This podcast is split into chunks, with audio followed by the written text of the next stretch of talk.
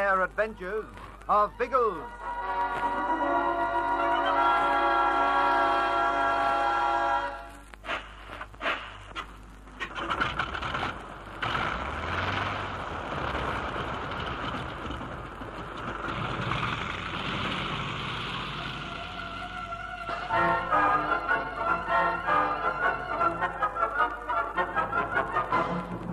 While they're flying Mishu to the native village of Latonga in northern Uganda, Algy and Pat see an ominous sign on the horizon.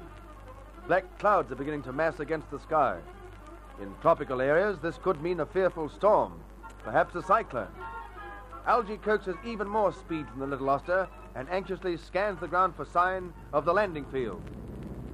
Is it far from here, Mishu? No, Bwana. We're close now. But I don't suppose you can point out the actual field for us, can you? Maybe.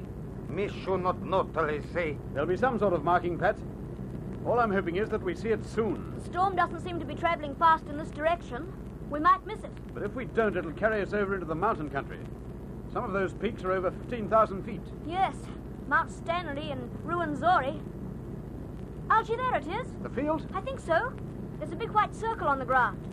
Is that Latonga, Mishu? Yes, Bwana. There is the kraal, and in the trees by the place for aeroplanes, his sleeping hut for white man. There's some breeze about already. See the windsock? It's not enough to stop us landing. Oh, no, we'll put down all right. But we shan't waste any time down there. You clear on your job, Michu? Yes, Bwana. Me should move among native people. Ask about big place where black elephant keep cattle. Find out anything at all about him. What he usually does when he's in this part of the world, where he goes, anything at all. Then come back to the rest hut here at the Tonga and wait for one of us to pick you up. Yes, Bwana. And be careful you don't tangle with Zeta Zulu yourself, Mishu. We want you back again. Let the Zulu not kill me shoe. No man kill me shoe. He mighty warrior. Be a bushman first and run away if you see trouble coming. That way you'll live long.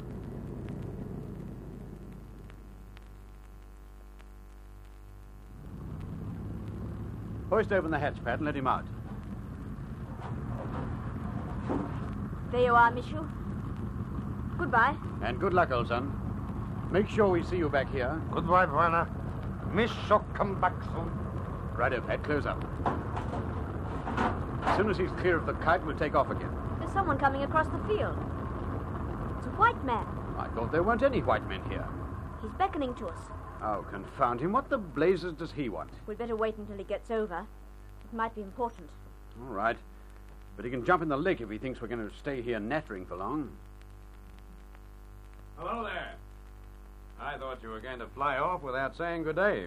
That's about all we've time to say. Oh, nonsense. You're coming over to the rest house for a cup of tea. No, sorry, old man, we don't do that. There's a storm coming.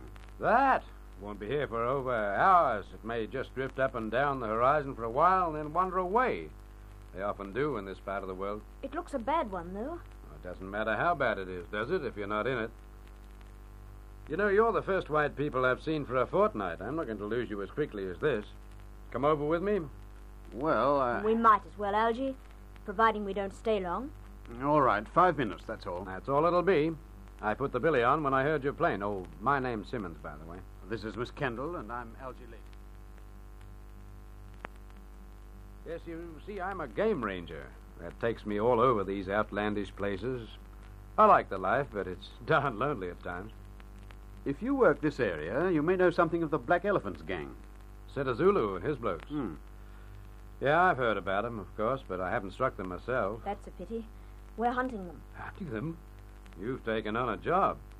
Those boys kill. So do we, if it's necessary.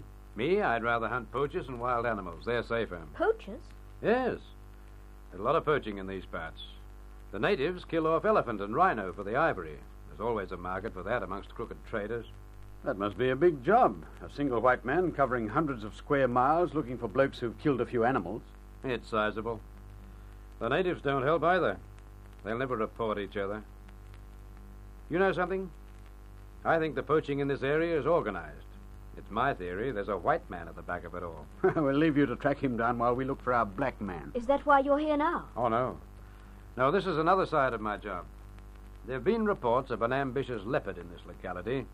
He's gone past the taste for cattle, and he likes humans now. Quite a few of the natives have made good meals for him lately. Are you on his trail yet? Well, not really.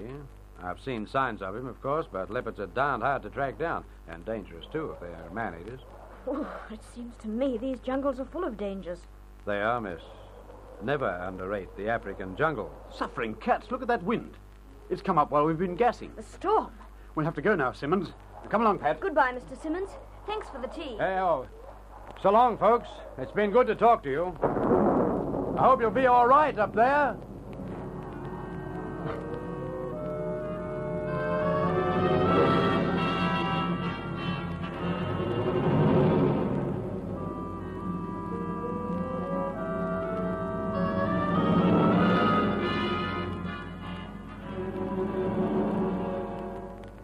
Uh, Biggles? Biggles, where are you? Over here on my bunk, Ginge. I'm being just plain lazy for half an hour. There's a storm up north, Biggles. What's that? How do you know? Bertie and I were over at the airways office when a kite came in from the Sudan. The pilot said he'd skirted a terrific electrical storm that was sweeping in from the sea. Did he give you the location of it? It was coming across Kenya when he saw it, but by now it'll be right over the north of Uganda. Caesar's ghost. Pat and Algie will be bang in the middle of it. Where's Bertie? He went to the radio room. He's going to see if they can make contact with Algie. We'll join him. If they strike a tropical storm in the Oster, they may be in trouble. Real trouble.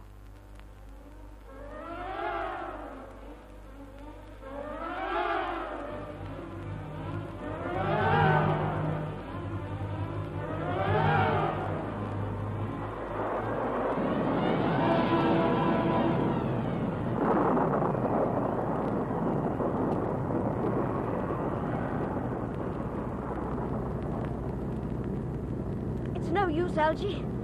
All I can pick up on the radio is static. We'll never make contact through this. Never mind. They couldn't help us if we did. We're in this dash storm. We'll have to get out of it. Can I help? No thanks, Pat. It's just a matter of trying to keep the darn thing on an even keel. When these blasts of wind hit us, they nearly wrenched the stick out of my hand. Did you top up the fuel before we left Kampala, Algie? Oh, no, I didn't think of it. Good grief, don't tell me the juice is low. Afraid it is. You'll have to switch on to the auxiliary tank in a minute. Oh, confound it all. Why was I fool enough to take off from that strip? Don't blame yourself for that. You didn't know it'd be as bad as this. You should always expect it to be bad. By Jupiter, it is.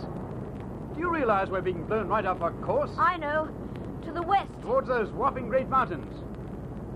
If we get amongst those in this storm, well, we'd better not, that's all. There's no sign of any mountains yet. And we're still flying at only 7,000 feet. No, the altimeter doesn't mean a thing. It was set for Kampala. Maybe we're only 7,000 feet above the level of the strip there, but Mount Stanley is 17,000 above it. We'll look pretty if we're anywhere near that, won't we? Unfortunately, visibility's so bad we can't tell. Those are probably clouds out there, but, But they might have rocks in them. All we can do is plug on and hope for the best.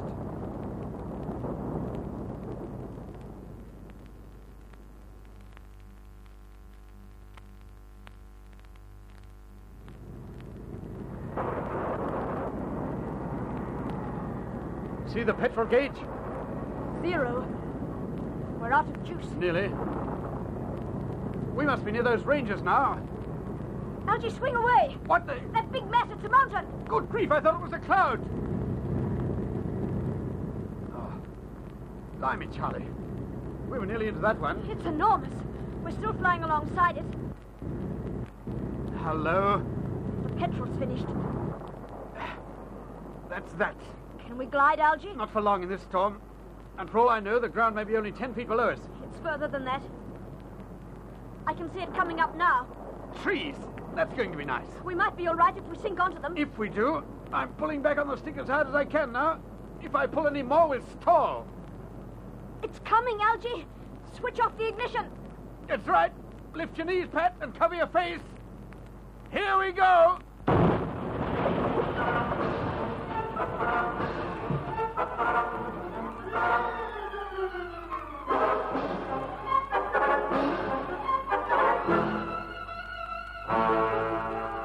Despite Algie's skill, the helpless aircraft rips into the treetops, tilts onto its nose, then sinks slowly back. Have the flyers been injured? Where are they? And how will they return to their friends? Listen again for thrills in the next chapter of The Air Adventures of Biggles.